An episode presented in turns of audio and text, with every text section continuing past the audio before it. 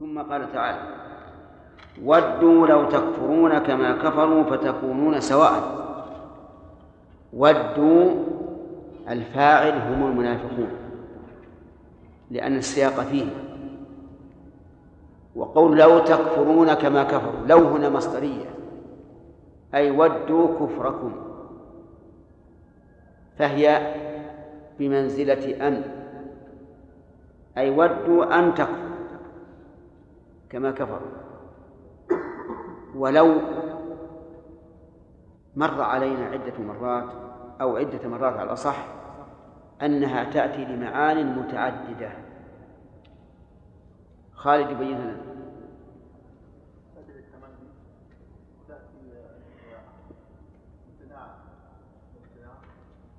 تأتي مصدرية كما هنا وتأتي للتمني. وتأتي شرطية. تكون حرف امتناع لامتناع وإذا أردت أن تعرف معاني الحروف فعليك بكتاب المغني لابن هشام رحمه الله. فإنه يأتي بالكلمة ويبين معانيها. وقد اختصرنا المهم منه في كراسة ليست بكثيرة. وأظن وزعناها عليكم ها؟ ما وزع ولا على القدامى؟ نعم. من يقول ولا على القدامى؟ ولا على القدامى؟ إيه. كأنك تقول أعطنيها لأوزعها نعم. طيب. يقول عز وجل ودوا لو تكفرون كما كفروا.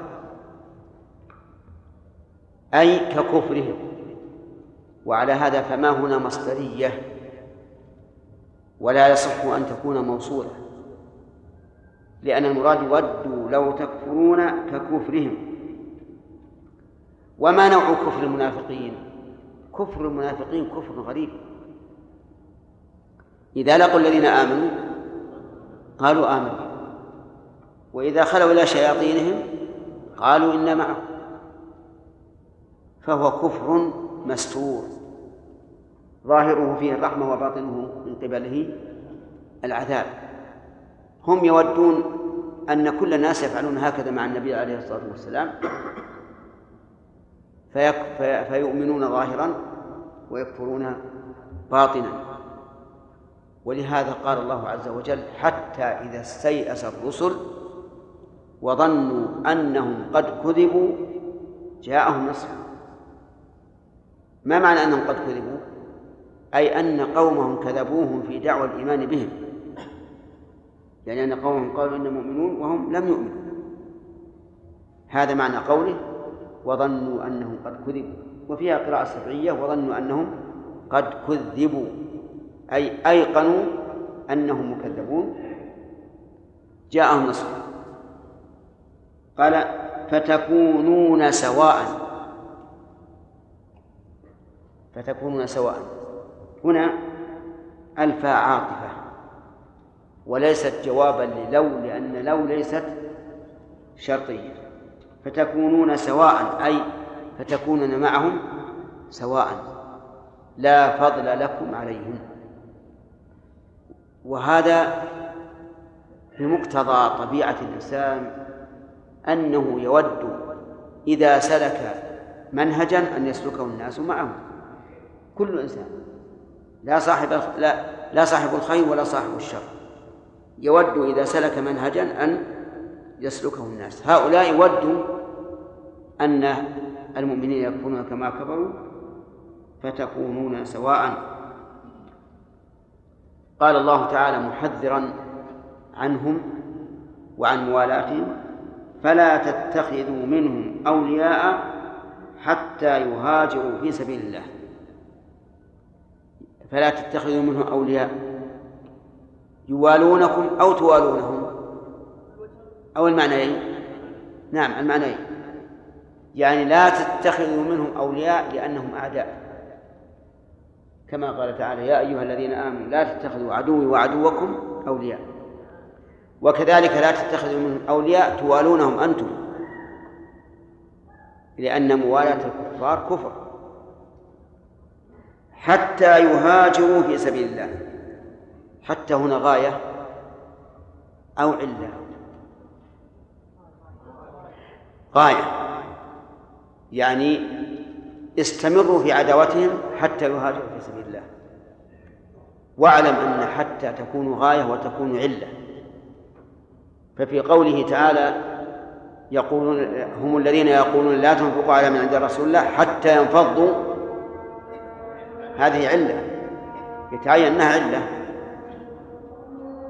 وفي قوله لن نبرح عليه عاكفين حتى يرجع إلينا موسى. هذه غاية. الله أعلم. سمع قسمي.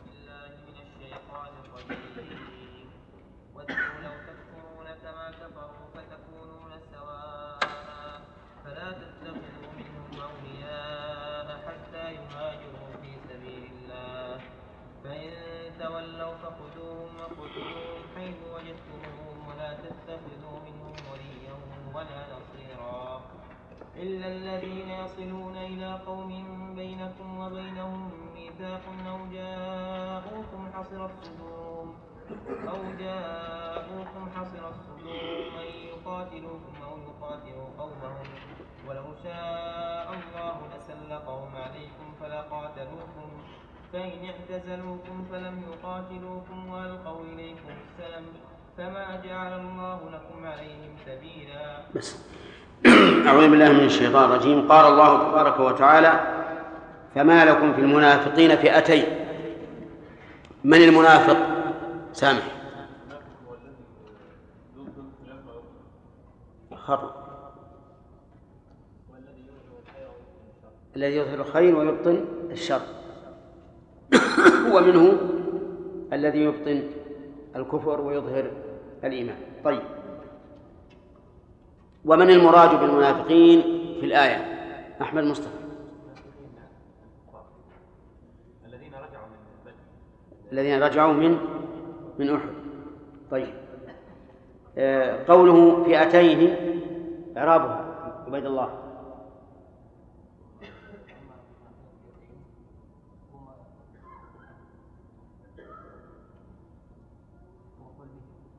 مفعول به؟ وين؟ ما تقدم فعل ولا ما بمعنى الفعل.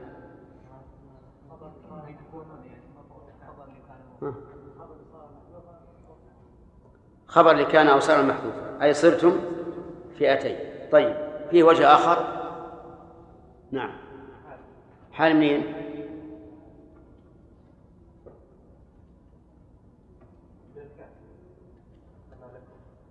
فما لكم. نعم يصلح هذا. لكن في الأول أظهر لأنها تتحدث عن أمر واقع. قوله أركسهم بما كسبوا. شرافي معنى أركسهم؟ لكن ردا محمودا أو نعم على وجه الإركاس. وأصل الركس هو الشيء النجس. طيب آه، ما المراد بالاستفهام في قوله أتريدون أن تهدوا من أضل الله. نعم. وما معنى قوله من أضل الله؟ نعم. ومعنى تهدوا؟ هداية؟ نعم. قوله فلن تجد له سبيلا. إلى أتريدون أن تهدوا من أضل الله ومن يضل الله فلن تجد له سبيلا. إلى الهداية. طيب أحسنت. أظن أخذنا فوائدها. قال الله تبارك وتعالى ودوا لو تكفرون كما كفروا. هذا منتدى درس الليلة. طيب. ودوا الود خالص المحبة. والمعنى أنهم يودون بكل قلوبهم لو تكفرون كما كفروا لو هذه مصدرية بمعنى أن يعني ودوا أن تكفروا. وقوله كما كفروا الكاف هنا للتشبيه. وما يحتمل أن تكون مصدرية أي ككفرهم ويحتمل أن تكون موصولة أي كالذي كفروه. أي أي كالكفر الذي كفروه والمعنى واحد لا يختلف لكن من حيث الإعراب. فتكونون سواء أي تكونون معهم سواء في الكفر ولا في الإيمان؟ في الكفر. فلا تتخذوا منهم أولياء حتى يهاجروا في سبيل الله. أي لا تتخذوا أولياء توالونهم أو يوالونكم. أما كونكم لا توالونهم فظاهر لأنهم لم يتموا ما عليهم من من المهاجرة. وأما كونه لا لا, تتخذوهم أولياء تطمعون في أن يكونوا أولياء لكم فلأن من كان على دينك من كان على غير دينك لا يمكن أن أن يعينك أو أن ينصرك. وقول حتى يهاجروا في سبيل الله. اختلف في المراد بالهجرة هنا هنا. فقيل المراد حتى يهاجروا من بلاد الكفر إلى بلاد الإسلام فإن كانوا في بادية وجب عليهم أن يهاجروا إلى المدينة وإن كانوا في مكة فكذلك. وقيل المراد بالهجرة الخروج مع النبي صلى الله عليه وعلى آله وسلم للجهاد لأن من خرج في الجهاد فقد هاجر أي ترك بلده إلى ميدان. إيش؟ المعركة إلى ميدان المعركة. وقول في سبيل الله أي في الطريق الموصلة إليه وهي دينه. واعلم أن الله سبحانه وتعالى أضاف السبيل إليه في عدة آيات مثل هذه الآية وأشباهها كثير ومثل قوله تعالى فاغفر للذين تابوا واتبعوا سبيلك أي طريقة. وسمي سبيل الله لأن الله تعالى هو الذي وضعه لعباده وهو أي هذا السبيل يوصل إلى الله. فالواضع له هو الله وهو يوصل إلى الله عز وجل. وقد أضافه الله تعالى إلى المؤمنين في قوله ويتبع غير سبيل المؤمنين وإضافته إلى المؤمنين باعتبار أنهم سالكوه. فصارت إضافة السبيل إضافة السبيل إما إلى الله وإما إلى المؤمنين. فأما إضافتها إلى الله فلوجهين. الأول أن الله هو الذي وضعه لعباده يسيرون عليه والثاني أنه موصل إلى الله عز وجل. وأما إضافته إلى المؤمنين فباعتبار أنه أنهم سالكون ومثل ذلك أيضا يقال في الصراط. فإن الله أضافه إلى نفسه في قوله صراط الله الذي له ما في السماوات وما في الأرض وأن هذا صراطي مستقيما. وأضافه أيضا إلى الذين أنعم الله عليهم في قوله صراط الذين أنعمت عليهم. ويقال في توجيهه ما قيل في توجيه السبيل. فإن تولوا أي تولوا عن الهجرة في سبيل الله فخذوهم. يعني إذا وجدتموهم خذوهم أسرى بدليل قوله واقتلوهم. فالأخذ أسر والقتل إزهاق الروح حيث وجدتموهم أي أي في أي مكان وجدتموهم. سواء وجدتموهم في البر أو في بلادهم أو في غير ذلك ما داموا لم يهاجروا في سبيل الله وتولوا عن عن سبيل الله ولا تتخذوا منهم وليا ولا نصيرا. هذا كرره مرة أخرى إما تمهيدا لقوله ولا نصيرا وإما من باب التوكيد وإما للأمرين جميعا. لأن قوله فلا تتخذوا منهم وليا هو كقول فلا تتخذوا منهم أولياء. لكن هنا زاد قال ولا نصيرا والفرق بين الولي والنصير أن النصير من يدافع عنك من يدافع عنك من يعتدي عليك فهو ينصرك وأما الولي فهو الذي يتولاك بالعناية بتحصيل مطلوبك ودفع مرهوبك في هذه الآية الكريمة من الفوائد أن الكفار يودون بكل محبة أن يكفر المؤمنون كما كفروا. لقوله ودوا لو تكفرون كما كفروا. ويتفرع على هذه الفائدة أنهم إذا كان هذا ودهم فسوف يسعون إليه بكل وسيلة. بكل وسيلة. سواء كانت الوسيلة في تدمير الاقتصاد أو بالسلاح أو بنشر الأخلاق الرذيلة السافلة لأن الأخلاق الرذيلة السافلة إذا انتشرت في الأمة فعليها الوداع. المهم أننا ما دمنا نعلم أنهم يودون أن نكفر كما كفروا فلا بد أن يسعوا لذلك بكل طريق بالتهديد تارة وبالتريب تارة وبتسين الباطل تارة.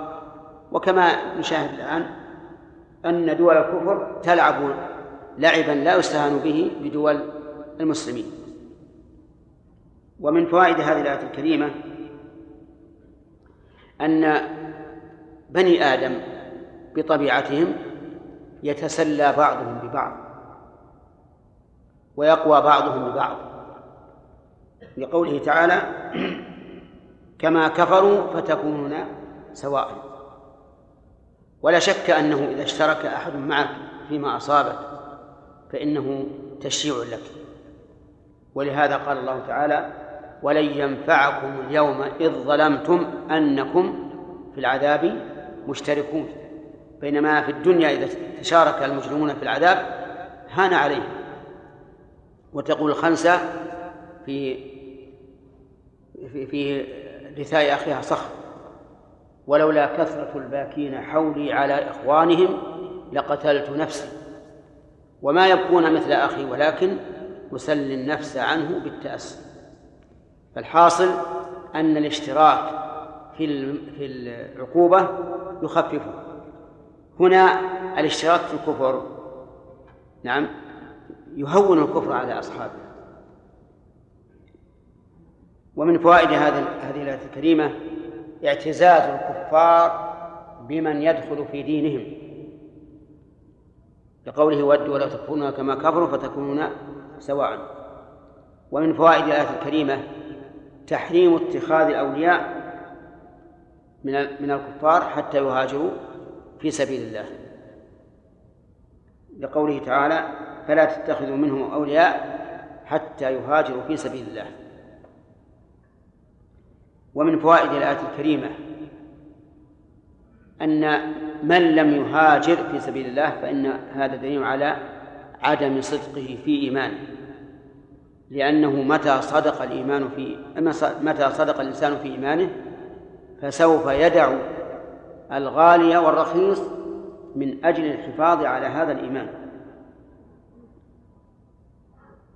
ومن ومن فوائد الآية الكريمة الإشارة إلى الإخلاص. من أين تؤخذ؟ من قول في سبيل الله. ومن فوائد الآية الكريمة أن من تولى عن الهجرة في سبيل الله فإنه ليس وليا لنا ويجب علينا مقاتلته. لقوله فإن تولوا فخذوهم واقتلوهم حيث وجدتموهم وذلك لأنه لا إيمان لهم ولا عهد لهم لكونهم تولوا عن دين الله ولم يهاجروا في سبيل الله. ومن فوائد الآية الكريمة تأكيد النهي عن اتخاذ الأولياء من الكفار لقوله ولا تتخذوا منهم وليا ولا نصيرا. فإن قال قائل كيف نجمع بين هذه الآية وبين محالفة النبي صلى الله عليه وعلى آله وسلم لخزاعة بعد صلح الحديبية؟ فالجواب أن المراد باتخاذ الأولياء أن ينصرهم الإنسان ويناصرهم على من قاتلوه وحاربوه سواء كان مسلما أو كافرا. وأما مجرد أن يتخذ معهم حلفا يتقوى بهم ويدفع بهم شرورا كثيرة فهذا لا بأس به عند الحاجة إليه. لأن النبي صلى الله عليه وسلم أقر ذلك في صلح الحديبية. ثم قال الله تعالى إن الذين يصلون إلى قوم بينكم وبينهم ميثاق. هذا استثنى من مما سبق من قول فخذوهم واقتلوهم ولا ولا تتخذوا منهم وليا ولا نصيرا. قال إلا الذين يصلون إلى قوم بينكم وبينهم ميثاق.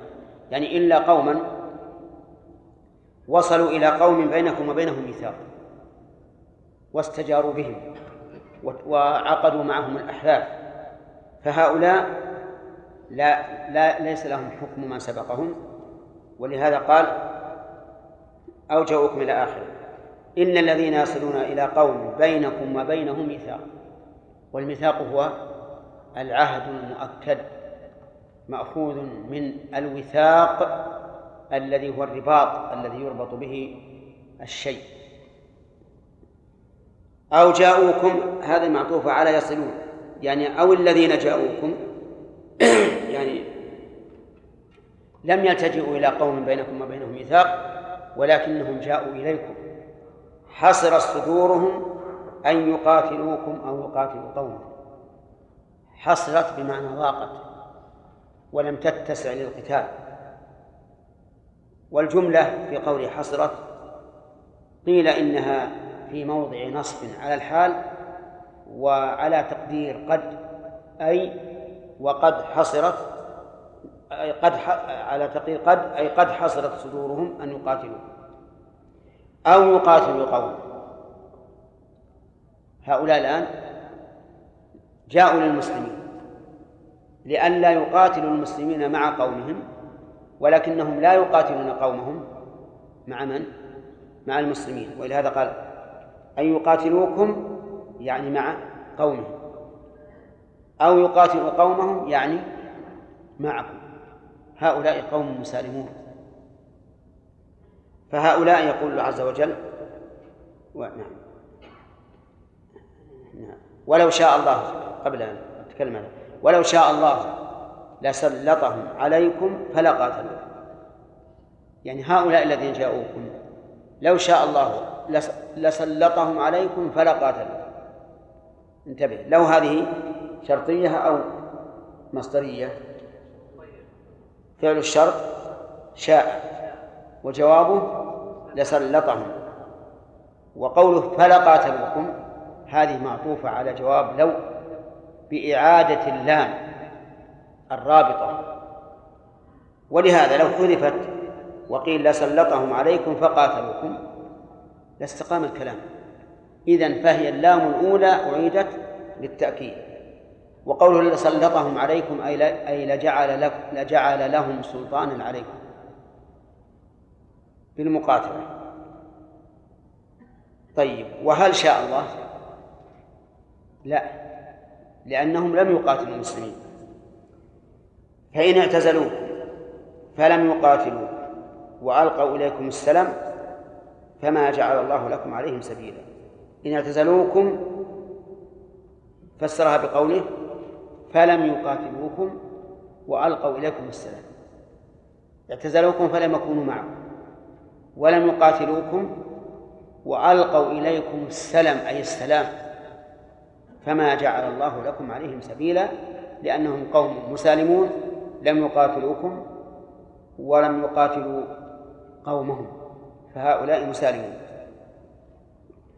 فما جعل الله لكم عليهم سبيلا وقوله فما جعل هذه جواب الشرط في قوله فإن اعتزلوكم ومعنى سبيلا أي طريقا يبيح لكم قتالهم.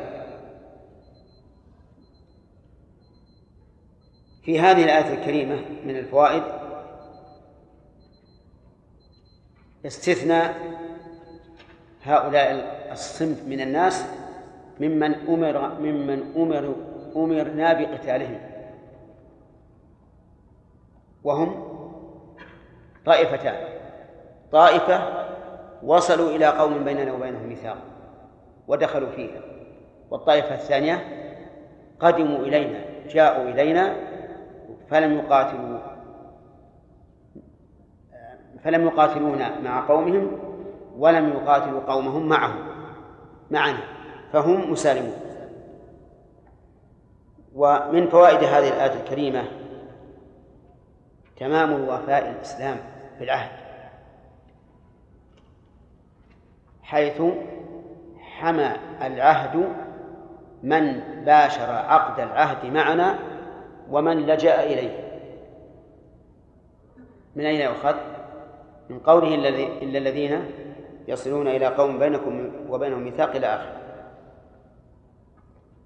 ومن فوائد هذه الآية الكريمة أن من سالمنا سالمناه.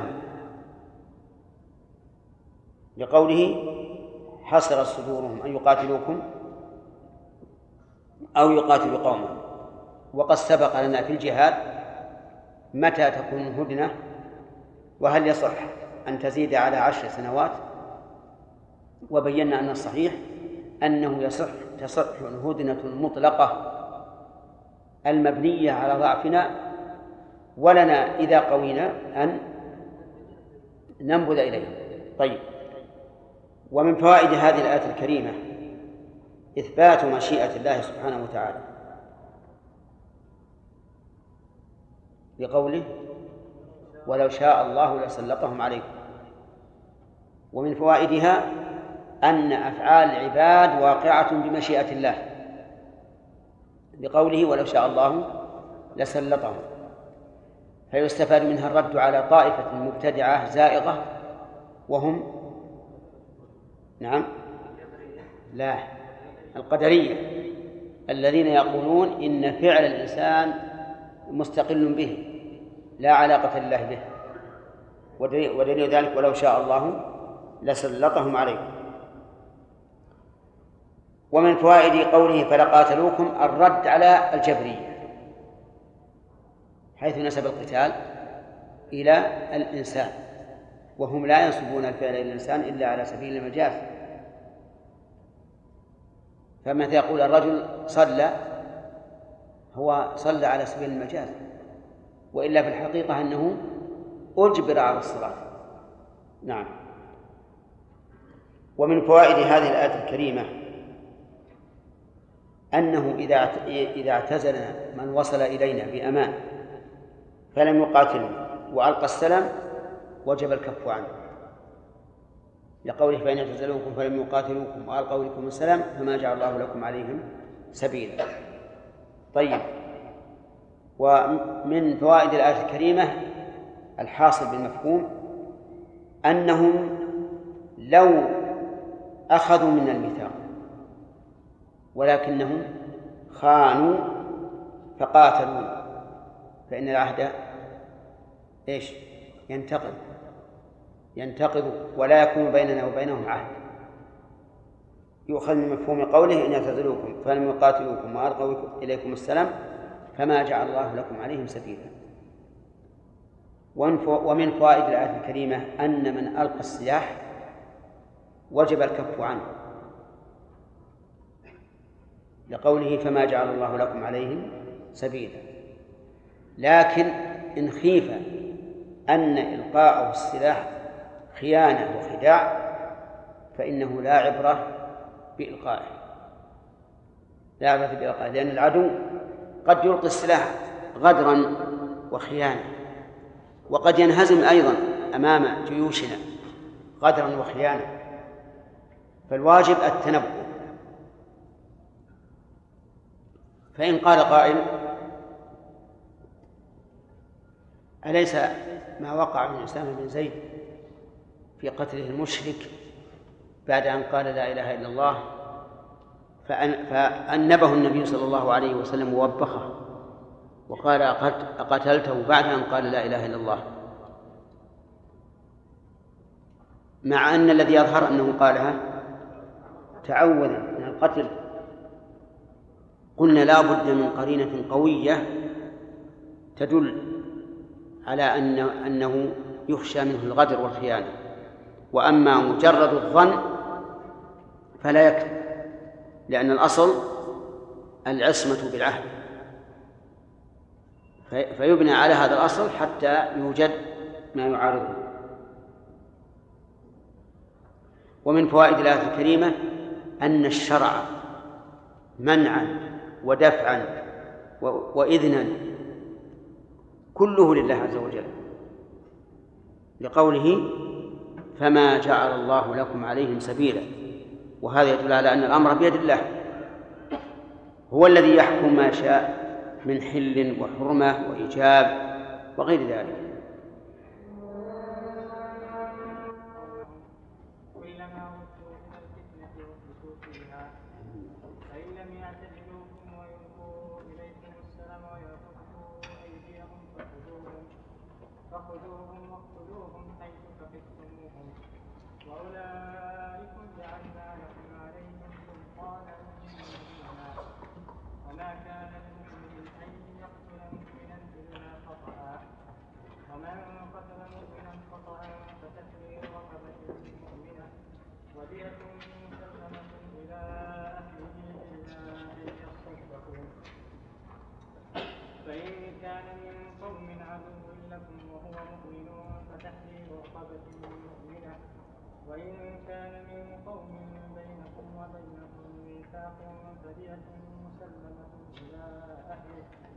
فدية مسلمة إلى أهله وتحرير فمن لم يجد فصيام شهرين متتابعين توبة من الله وكان الله عليما حكيما. ومن يقتل مؤمنا متعمدا فجزاؤه جهنم خالدا فيها وغضب الله عليه ولعنه وأعد له عذابا أعوذ بالله من الشيطان الرجيم. سبق الكلام على قول الله تعالى إلا الذين يصلون إلى قوم بينكم وبينهم ميثاق. فما معنى الآية؟ ياسر.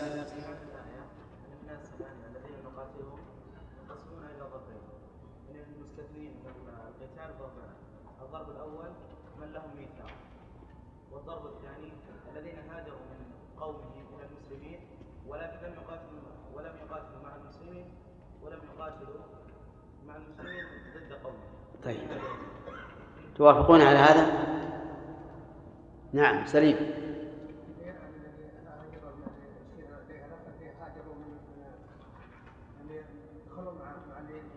أنا أقصد إلا أنا أقصد إلا الذين يصلون ما معنى الآية؟ إلا الذين يصلون إلى قوم بينكم وبينهم ميثاق وش معنى يصلون إلى قوم؟ وش معنى يصلون إلى قوم؟ نعم. تمام. نعم. صحيح؟ طيب. الثاني القسم الثاني الذين أيضا لا نقاتل؟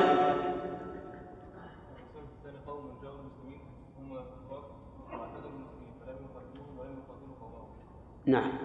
أحسن هذا الثاني يؤخذ من قوله أو جاءوكم حصر صدورهم أن يقاتلوكم أو يقاتلوا قوم طيب. ما معنى قوله فإن اعتزلوكم فلم يقاتلوكم وألقوا, وألقوا إليكم السلام فما جعل الله لكم عليهم سبيلا. كثمي إيش معناه؟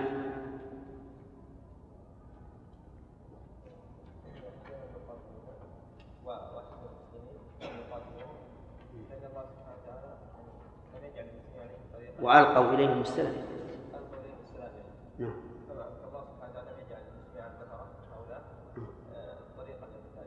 تمام. طيب. في هذه الآية رد على طائفتين مبتدعتين الجبرية والقدرية. يحيى.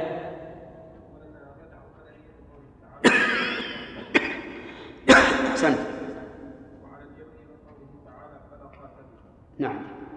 صح. ثم قال الله تعالى ستجدون آخرين.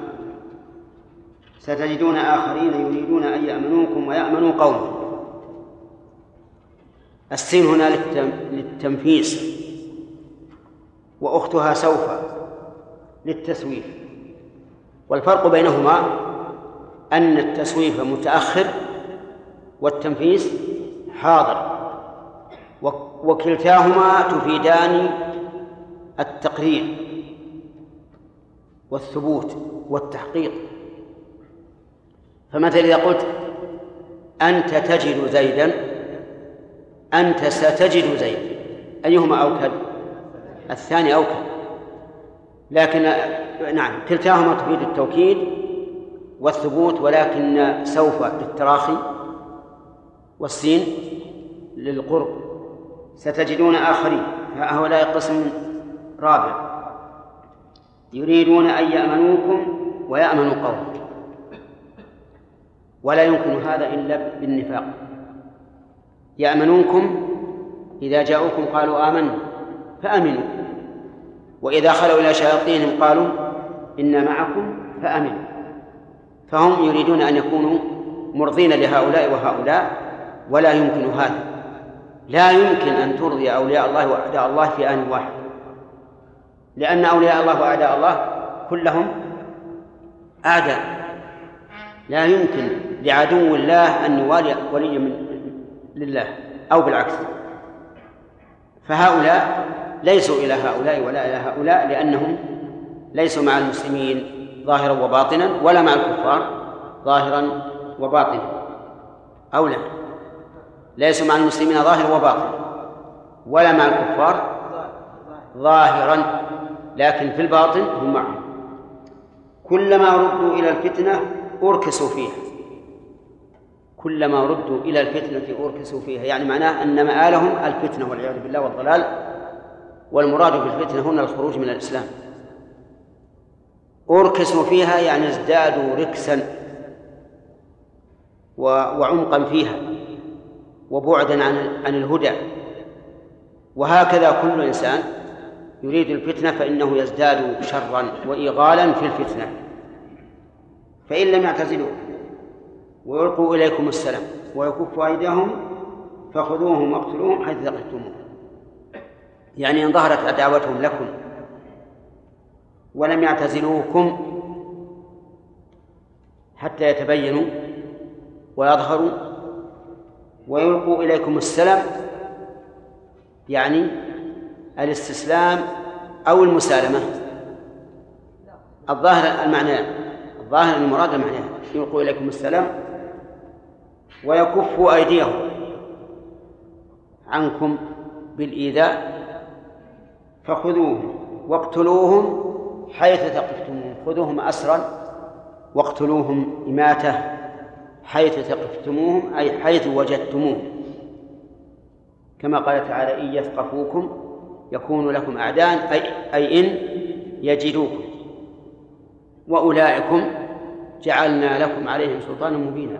أولئكم الإشارة هنا إشارة بعيد مع قرب الذكر لبعد منزلتهم وسفول منزلتهم لأن لأن القريب قد يشار إليه بإشارة البعيد إما لبعده نزولا أو أو لبعده علوا حسب ما يقتضيه السياق.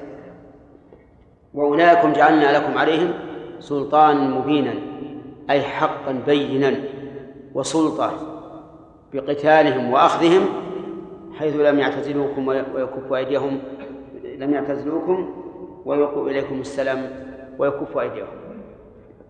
هذه هذه الآيات كلها كلها في المنافقين وأشباه المنافقين لأنها بدأت بهم وانتهت بهم. فهي في المنافقين وأشباههم وخلاصتها في المعنى الإجمالي أن الناس ينقسمون إلى أقسام. مسلمون ومعاهدون وذميون ومنافقون. وكل له حكم من هذه الأقسام. حكم يليق به. في الآية الكريمة فوائد. منها علم الله عز وجل بالغيب. لقوله ستجدون آخرين يريدون أن يأمنوكم ويأمنوا قومهم ومنها إثبات الإرادة بالعبد وعبد الله العوف يعلمنا عنه.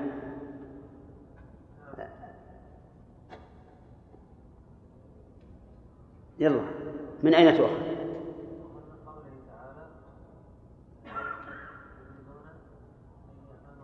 كيف؟ اي بس أنا أبيك تنتبه الظاهر إنك سرحت ها؟ وصلت اليمن ولا الشام؟ قريب؟ نعم طيب هي قلنا في هذه الآية إثبات الإرادة للإنسان يلا عبد الله تمام. يمنوكم ما قبل ومن فوائد هذه الآية الكريمة أنه لا يمكن الجمع بين الولاية والعداوة. أن يكون الإنسان وليا لأولياء الله وعدو ووليا لأعداء الله. هذا شيء لا يمكن. لقوله يريدون أن يأمنوكم ويأمنوا قومهم وهذا قاله في مقام الذم لا في مقام المدح. فإن قال قائل هل يمكن الجمع بين العداوة والولاية في شخص معين؟ نعم يمكن. إذا كان هذا الشخص يأتي بالإيمان والتقوى من جانب وعنده شيء من الكفر والفسوق من جانب آخر. صار وليا من جانب وعدوا من جانب آخر. هذا هو الذي عليه أهل السنة والجماعة في أن الإيمان والكفر قد يجتمعان. لكن ليس الإيمان المطلق ولا الكفر المطلق لأن الإيمان المطلق والكفر المطلق لا يمكن أن يجتمع. لكن مطلق الإيمان ومطلق الكفر يمكن أن يجتمعا ومن ومن فوائد الآية الكريمة التحذير. التحذير من الوقوع في الفتن. وأن الإنسان كلما وقع في الفتنة إيش؟ أركس فيها.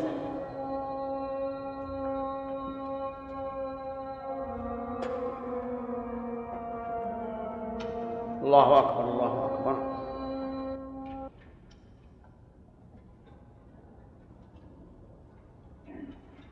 أعوذ بالله من الشيطان الرجيم. إلا الذين يصلون إلى قوم لا قرأناه ها؟ لا. وما كان لمؤمن مؤمنا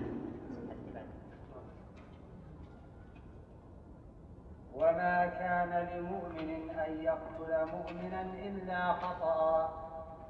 ومن قتل مؤمنا خطأ فتحرير رقبة مؤمنة فتحرير رقبة مؤمنة ودية مسلمة إلى أهله إلا أن يصدقوا. فإن كان من قوم عدو لكم وهو مؤمن فتحرير رقبة مؤمنة وإن كان من قوم بينكم وبينهم ميثاق فدية مسلمة إلى أهله وتحرير رقبة مؤمنة فمن لم يجد فصيام شهرين متتابعين توبة من الله وكان الله عليما حكيما.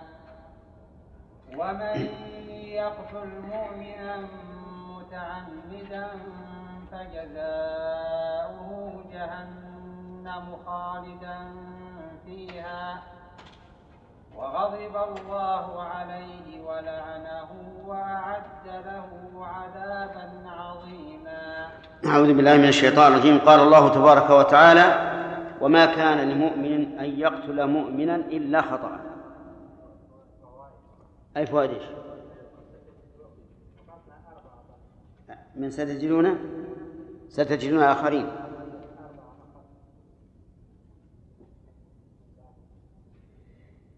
طيب من فوائد الآية الكريمة السابقة؟ ستجدون آخرين يريدون أن يأمنوكم ويأمنوا قومهم. أخذنا كما قلتم أربع فوائد. الأولى علم الله تعالى بالغيب لقول ستجدون آخرين. ومنها الرد على الجبرية في قوله يريدون أن يأمنوكم ويأمنوا قوما ومنها أن هؤلاء القوم من فوائدها أن هؤلاء القوم لما لم يكونوا صادقين في الإيمان كلما ردوا إلى الفتنة أركسوا فيها. وهكذا كل إنسان ليس صادقا في إيمانه فإنه كلما رد إلى الفتنة ازداد شرا وركسا. ومن فوائد هذه الآية الكريمة أن أنه يجوز أن يقاتل أمثال هؤلاء إذا لم يعتزلوا المسلمين أي لم يكفوا عنهم ويلقوا إليهم السلام يعني السلام. ومنها حسن البلاغة بلاغة القرآن حيث قال هنا فخذوهم واقتلوهم حيث ثقفتموهم وهناك في الآية الأولى حيث وجدتموهم. لأن اختلاف الألفاظ يؤدي إلى النشاط واتفاقها يؤدي إلى الملل غالبا. ومن فوائدها أن الله سبحانه وتعالى جعل لهؤلاء جعل للمؤمنين على هؤلاء سلطانا مبينا أي سلطة شرعية وربما تكون أيضا سلطة قدرية مبينة أي ظاهرة بينة. أما درس الليلة أما درس الليلة فيقول عز وجل وما كان لمؤمن أن يقتل مؤمنا إلا خطأ. الإعراب ما كان فعل ناقص منفي وخبره لمؤمن واسمه أن يقتل على أنه مؤول بالمصدر أي ما كان لمؤمن قتل مؤمن إلا خطأ. وأما إلا فهي أداة استثناء.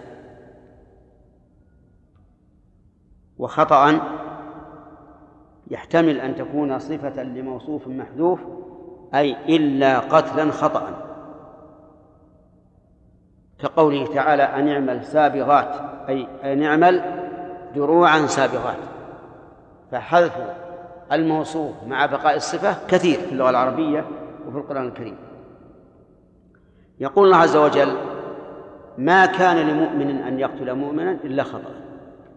والمؤمن هو الذي استقر الإيمان في قلبه والإيمان شرعا أخص من الإيمان لغة إذ أن الإيمان شرعا هو الإقرار بالقلب المتضمن للقبول والإذعان أي قبول الخبر وقبول الطلب والإذعان لذلك والانقياد وعدم الاستكبار. وقوله أن يقتل القتل هو إزهاق الروح بأي وسيلة كان سواء بالسيف أو بالسهم أو بالإحراق أو بالإغراق. أو بأي نوع من أنواع القتل. وقوله إلا خطأ يعني أنه لا يمكن أن يقتله خاطئا بل مخطئا. والفرق بين الخاطئ والمخطئ أن الخاطئ هو من من ارتكب الخطأ عمدا والمخطئ من من ارتكبه بغير عمد بغير قصد. ويكون الخطأ إما بالقصد وإما بالآلة. أما الخطأ بالقصد فمثل أن يرمي صيدا رمية أو رمية قاتلة فيصيب إنسانا لم يقصده. هذا خطأ بماذا؟ بالقصد. والخطأ بالآلة مثل أن يضربه عمدا بصوت لا يقتل مثله غالبا.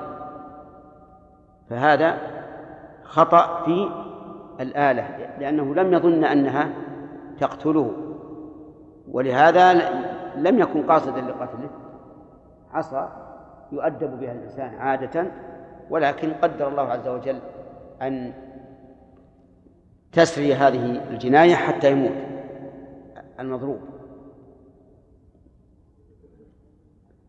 ثم قال ومن قتل مؤمنا خطأ فتحرير رقبة مؤمنة ودية مسلمة إلى أهله إلا أن يصدق من هذه شرطية؟ وفعل الشرط قتل. وفتحرير هذه جواب الشرط. وقرنت بالفاء لأنها جملة اسمية. وكلمة تحرير مبتدأ. والخبر محذوف. والتقدير فعليه تحرير رقبة. وتحرير الشيء هو تخليصه. والمراد بهذا التحرير تخليص الرقبة من الرق. خاصة لا تخليصها من الهلاك. ولهذا لا يعتبر من أنقذ شخصا محررا له. بل من حرره من الرق وخلصه منه فهو المحرر. والمراد بالرقبة هنا من؟ النفس كاملة لكن يعبر بالرقبة عنها لأن الجسد لا يمكن أن يقوم بدون رقبة. ولهذا إذا قطعت رقبته هلك. وقوله تعالى مؤمنة المراد بالإيمان هنا ما يشمل الإسلام وليس المراد بالإيمان الإيمان الإيمان المطلق بل المراد مطلق الإيمان. ولهذا لو أعتق فاسقا لأجزأه. ودية معطوفة على تحريم وعلى يعني وعليه دية مسلمة إلى أهله.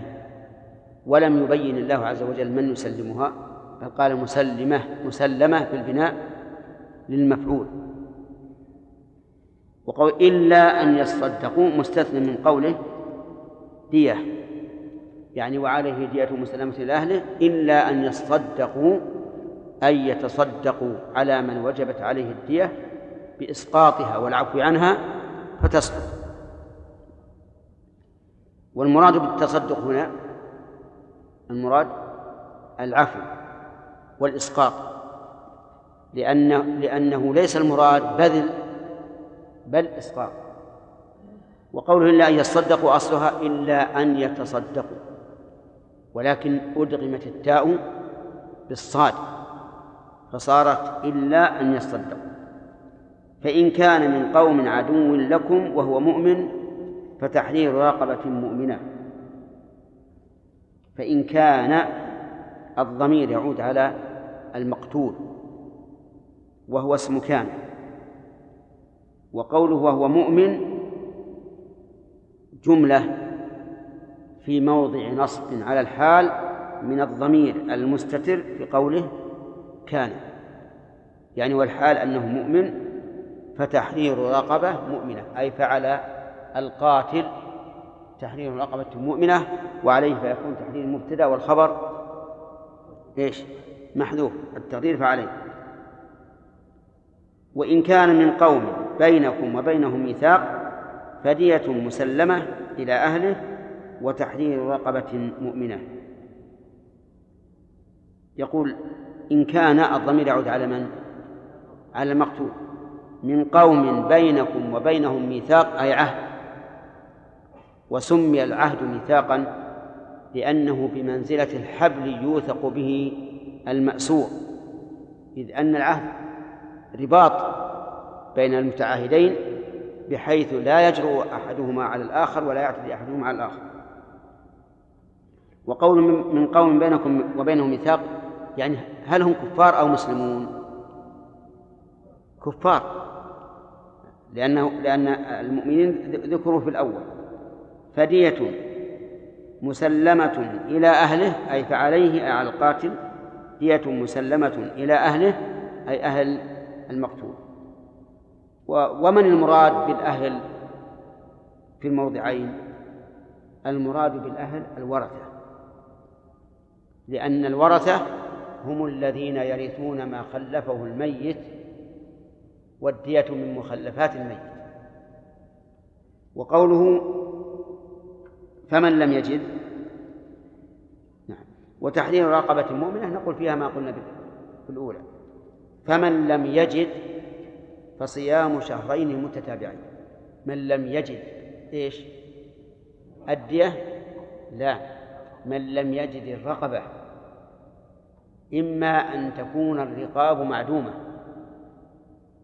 وإما أن يكون ثمنها معدوما ولهذا جاءت الآية الكريمة فمن لم يجد ولم يذكر المفعول ليكون ذلك أشمل وأعم. أي فمن لم يجد الرقبة أو لم يجد ثمنها فصيام شهرين متتابعين أي فعليه صيام.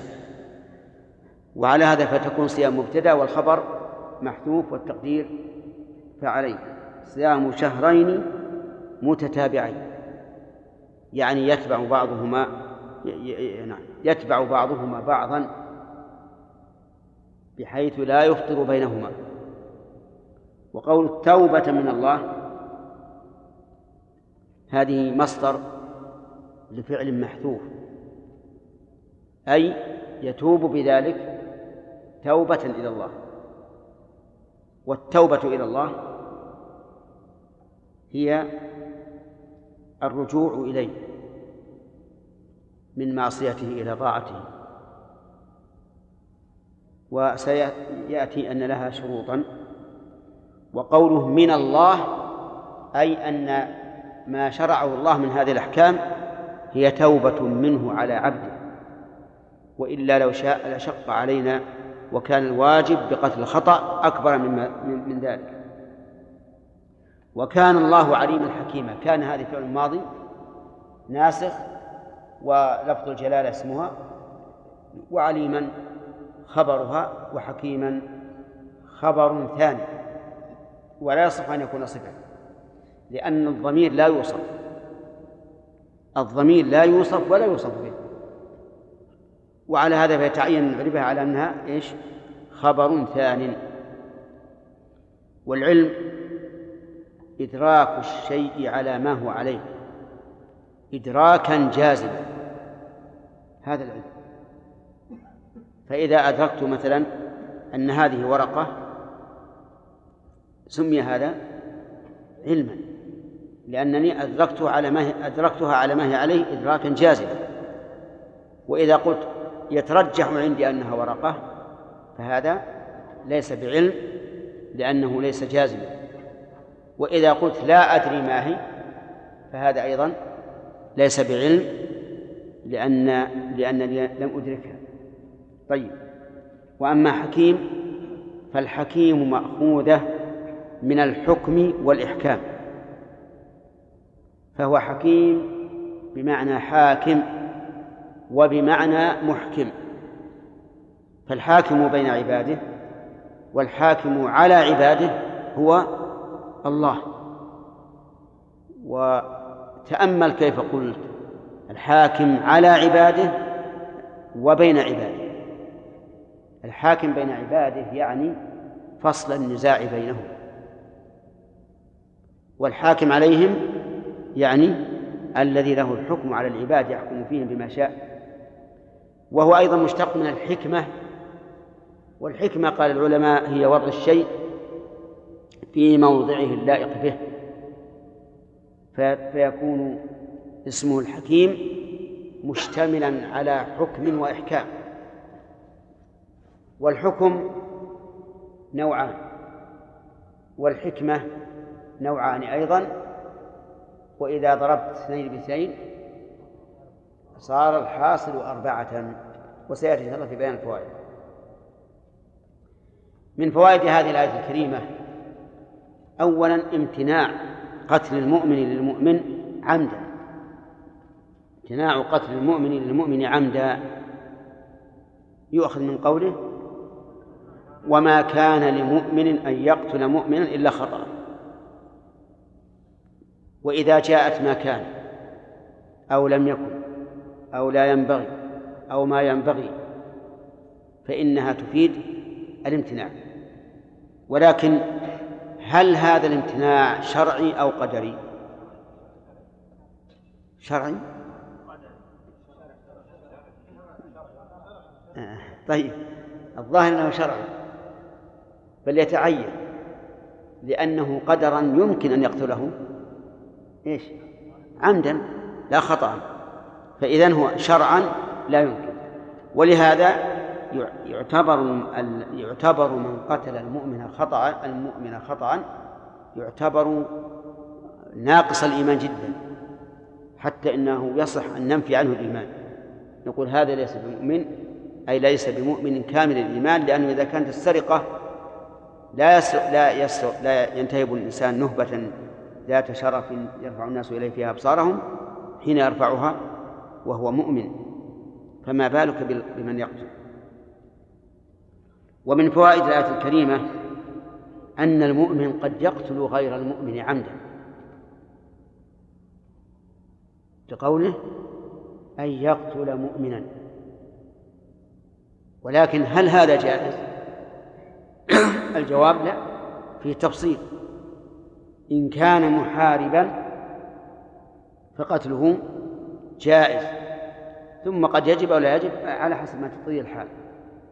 وإن كان معاهدا أو مستأمنا أو ذميا فقتله إيش؟ حرام. نقول ما كان له أن يقتله. ومن فوائد هذه الآية الكريمة حكمة الشرع. حين فرق بين الخطأ والعمد لأن الخطأ لا يقع عن قصد والعمد يقع عن قصد.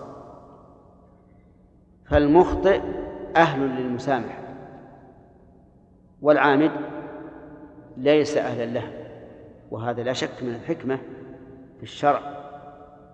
ولولا هذه الحكمة لاستوى العامد والمخطئ.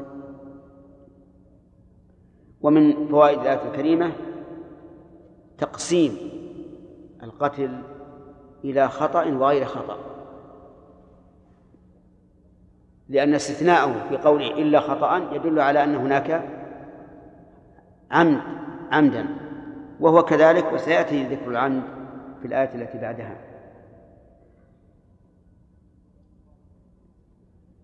ومن فوائد الآية الكريمة أن قتل الخطأ بنوعيه على حسب ما فسرنا من قبل يوجب شيئين. الأول العتق والثاني الدية. يؤخذ من قوله فتحرير رقبة مؤمنة ودية مسلمة إلى أهله. فإن قيل ومن قتل غير مؤمن فماذا يلزمه؟ نقول إن الله بينه فيما بعد في نفس الآية. ومن فوائد هذه الآية الكريمة فضيلة العتق. وعلو منزلته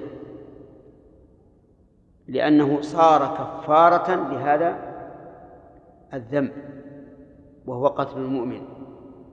وهذا يدل على فضيلته وعلو مرتبته وأنه هام وهو كذلك. ومن فوائد الآية الكريمة نظر الشريعة إلى تحرير الرقاب من الرق. ويتفرع على هذه الفائدة الرد على من أنكر على المسلمين الاسترقاق. فيقال إن الاسترقاق جاء نتيجة لأمر ضروري. ومع ذلك فإن هناك مشجعات كثيرة على إيش؟ على التحرير. ومن فوائد الآية الكريمة اشتراط الإيمان في عتق الرقبة في القتل. لقوله تعالى فتحرير رقبة مؤمنة.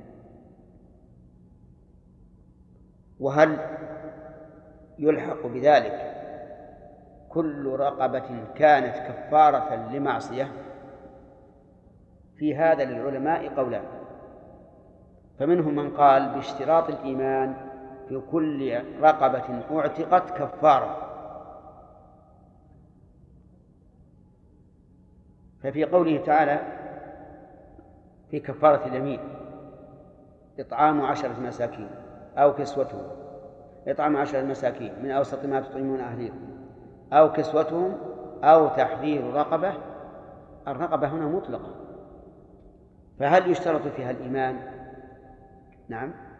يرى بعض أهل العلم أنه يشترط ويرى آخرون إنه لا يشترط وهذا مبني على تخصيص النص بنص آخر وقد بينا أنه إذا اتفق السبب والحكم فإنه يخصص وإن اختلف الحكم فإنه لا يخصص مع اتفاق السبب. وإن اتفق الحكم مع اختلاف السبب فأكثر العلماء على أنه يخصص. فالسبب في تحرير الرقبة هنا هو القتل وفي كفارة اليمين هو الحلف. فالسبب مختلف لكن الحكم واحد وهو تحرير الرقبة. وأكثر العلماء على أنه يقيد هذا المطلق ب... نعم يقيد بالمطلق في كفارة اليمين على المقيد في كفارة القتل. ومن فوائد الآية الكريمة جواز اعتاق الذكر والأنثى في كفارة القتل. من أين تؤخذ؟ من الإطلاق. تحرير رقبة. لم يقل ذكر ولا أنثى فيكون مطلقا. ومن فوائد الآية الكريمة أنه لو أعتق رقبة كافرة مثل أن يعتق عبدا لا يصلي. فإنه لا يجزئه في إيش؟ في كفارة القتل. ومن فوائد الآية الكريمة وجوب الدية بقتل الخطأ. نعم لا قبل. ومن فوائد الآية الكريمة تعظيم القتل. ولهذا أوجب الله فيه الكفارة مع أن القاعدة الشرعية أن المخطئ إيش؟ لا كفارة عليه. وأنه مرفوع عنه القلم. عفي الأمة عن الخطأ والنسيان وما استكروا عليه. لكن تعظيما لشأن القتل صار الذي يصدر منه القتل ولو مخطئا عليه عليه الكفارة. طيب. ومن فوائد الآية الكريمة أن من قتل من أعتق رقبة غير مؤمنة فإنه لا إيش؟ لا تجزئه. وهل يشترط في هذه الرقبة السلامة من العيوب الجسدية كما اشترطت السلامة من العيب الشرعي؟ في هذا خلاف. فيرى بعض العلماء أنه لا بد أن تكون الرقبة سليمة من العيوب الضارة بالعمل لأن اعتاق من فيه عيوب ضارة بالعمل يؤدي إلى أن يكون عالة على المجتمع. فمثلا لو كان هذا الرجل قد قطعت يداه وهو عبد فعلى القول باشتراط السلامة لا يجزي. وعلى القول بعدم الاشتراط يجزئ وأكثر العلماء فيما أظن على أنه يشترط أن يكون سليما من العيوب الضارة بالعمل لأن إعتاق هذا مثل هذا العبد يوجب أن يكون العبد عالة على الغير. نعم. ومن فوائد الآية الكريمة وجوب الدية في قتل الخطأ. لقوله ودية مسلمة إلى أهله. ومن فوائدها أنه يجب على من وجبت عليه الدية أن يوصلها إلى أهل الميت. لقوله مسلمة إلى أهله. وهل تؤجل أو هي على الفور. في هذا خلاف بين العلماء. منهم من قال إنها لا تؤجل إلا إذا رأى الحاكم أن في تأجيلها مصلحة. لأن الأصل في وجوب الدين إيش؟ قضاؤه على الفور. فإذا رأى الحاكم التأجيل أجلها وتؤجل ثلاث ثلاث سنين.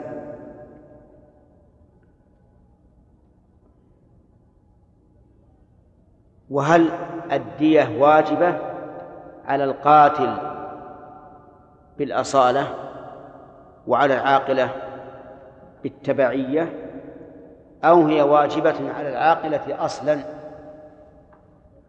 في هذا خلاف أيضا. فمن العلماء من يقول إنها واجبة على القاتل بالأصالة وعلى غيره بالتبع لأن القاتل هو المباشر للقتل. وقد قال الله تعالى ولا تزر وازرة وزر أخرى. وتحميل العاقلة إنما هو من أجل إعانته ومساعدته. فإذا قدرنا أن هذا الرجل الذي قتل خطأ عنده ملايين الدراهم والعاقلة أحواله ماشية.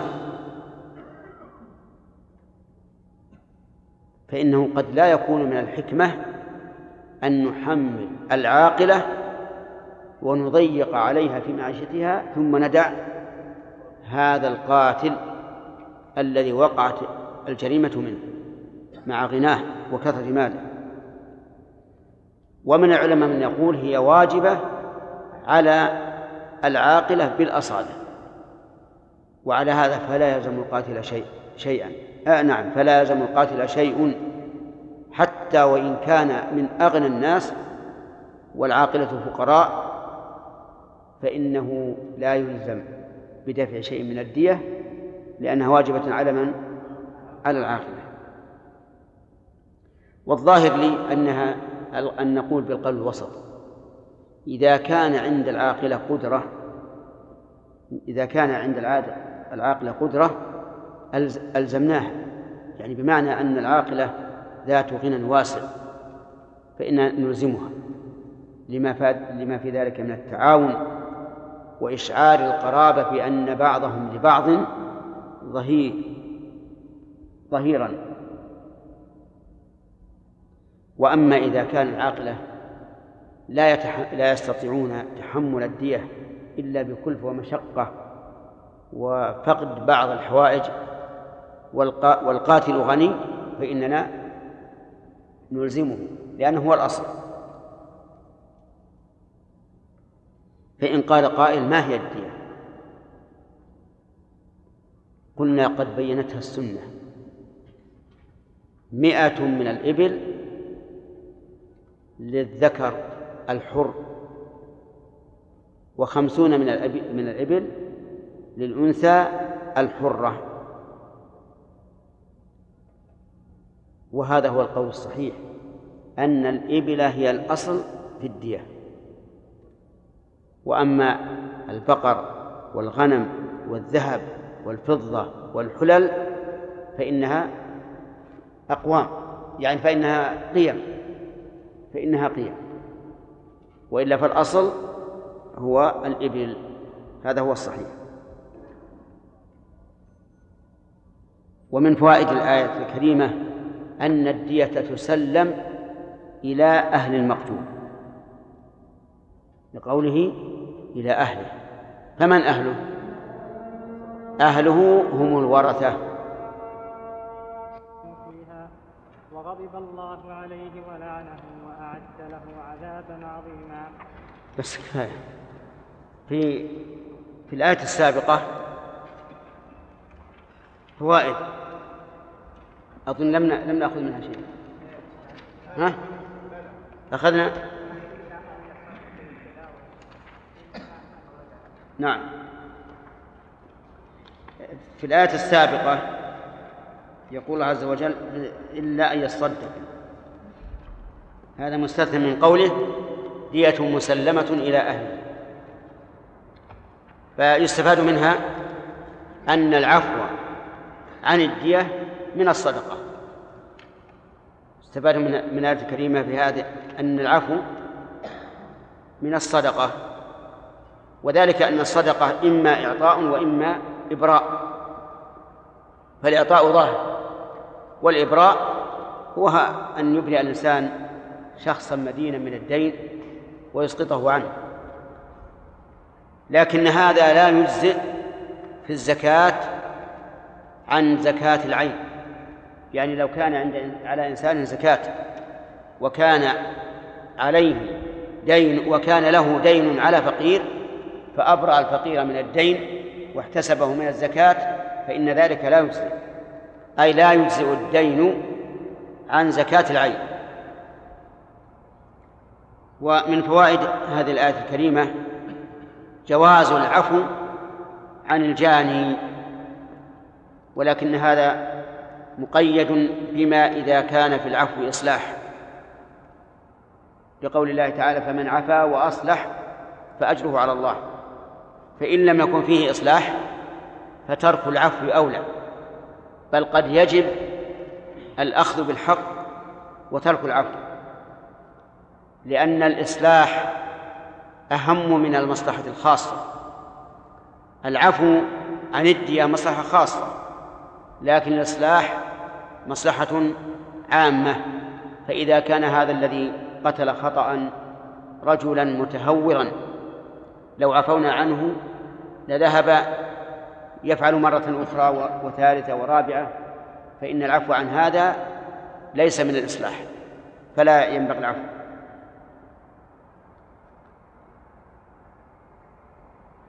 ومن فوائد الآية الكريمة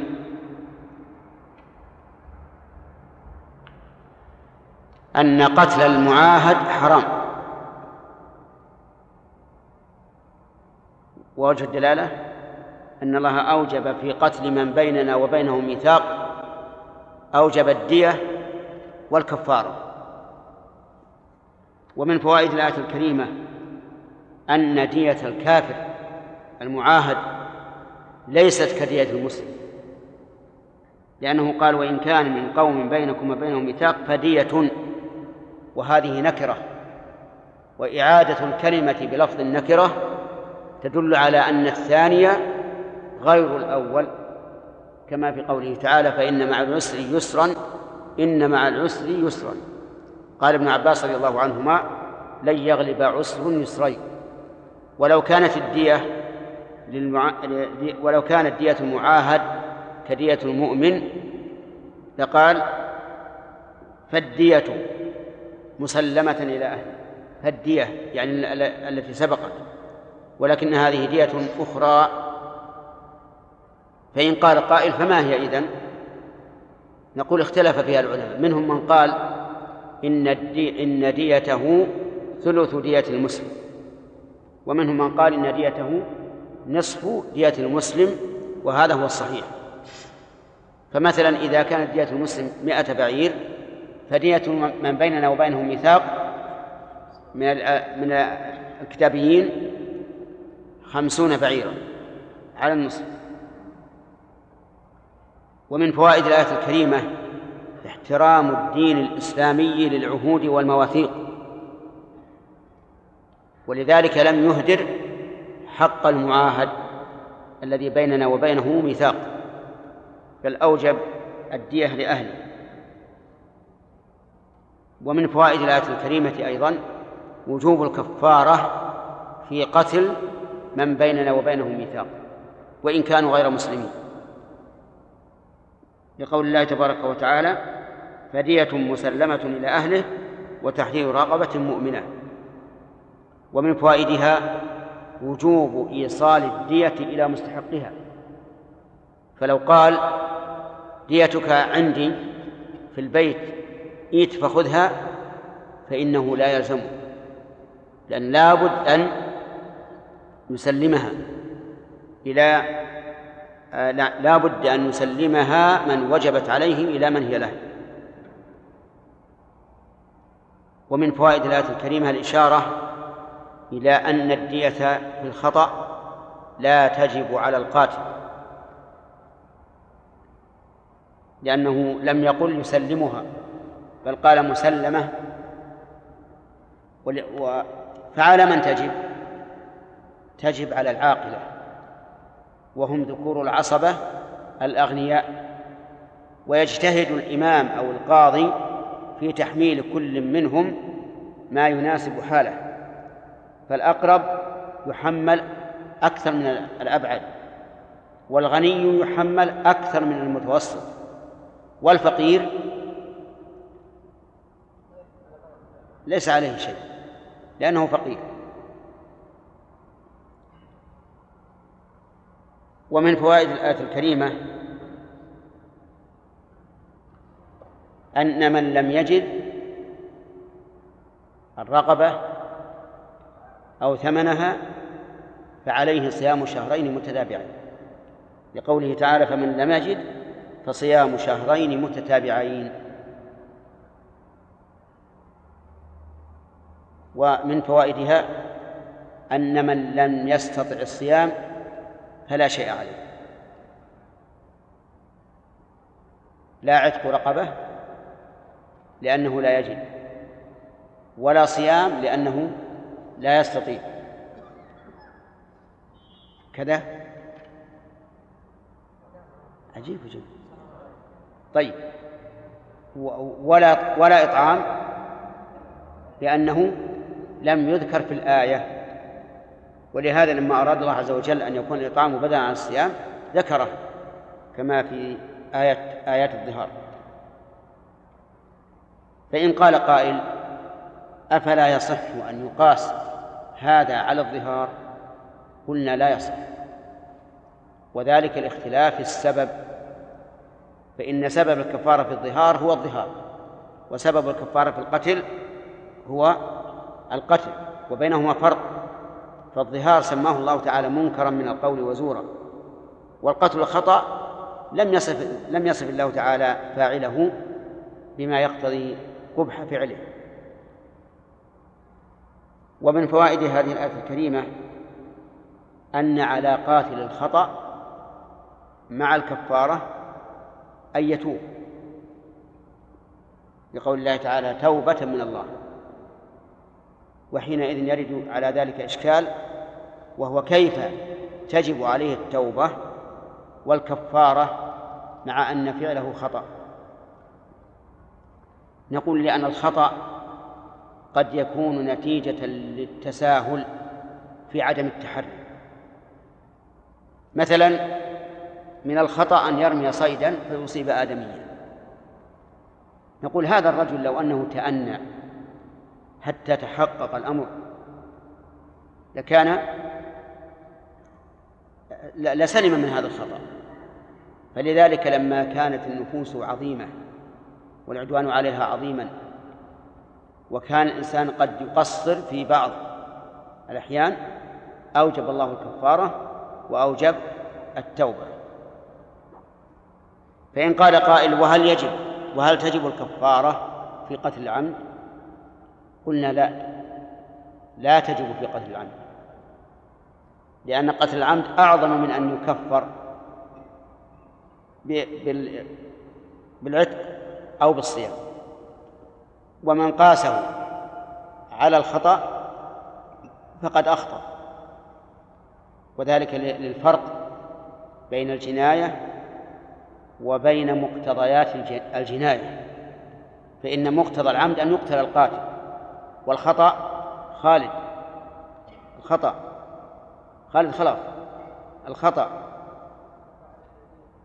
لا أو يقتل لا يقتل. كذلك العمد الدية في مال القاتل مغلظة والخطأ على على عاقلته مخففة أيضا. فلا يمكن أن يقاس هذا على هذا مع اختلاف السبب والمقتضى. ومن فوائد هذه الآية الكريمة إثبات اسمين من أسماء الله أحدهما العليم والثاني الحكيم. وكما تعلمون أن الله تعالى يقرن بين العليم والحكيم في مواضع كثيرة ليبين أن ما يحكم به سبحانه وتعالى من الأحكام الشرعية والأحكام الكونية فإنه صادر عن علم وحكمة لا عن جهل وسفه. وأصل الخطأ في الحكم إما من الجهل وإما من السفه فإن كان عن غير علم فهو من الجهل وإن كان عن غير حكمة فهو من السلف ولهذا يختم الله تعالى الآيات التي تتضمن أحكاما يختمها جل وعلا كثيرا بهذين الاسمين إن الله كان عليما حكيما. فإن قال قائل إذا عفى أهل الديار عنها فهل تسقط الكفارة؟ فالجواب لا لأن الكفارة حق لله والدية حق للآدمي وكذلك لو عجز الإنسان عن فصال الكفارة يعني عجز عن إعتاق الرقبة وعجز عن صيام شهرين متتابعين فهل تسقط الدية؟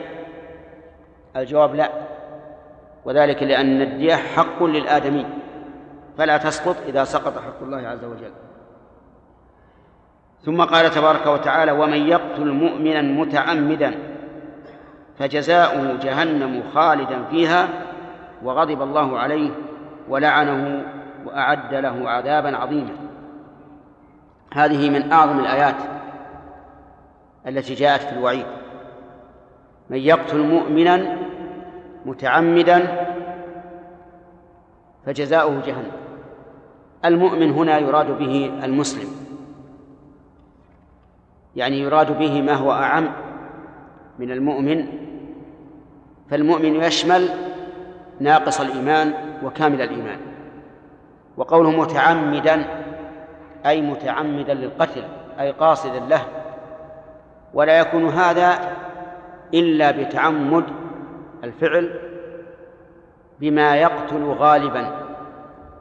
يعني أن يتعمد القتل بما يقتل غالبا كالسيف والرصاص والحجر الكبير والسم والسحر وما أشبه ذلك.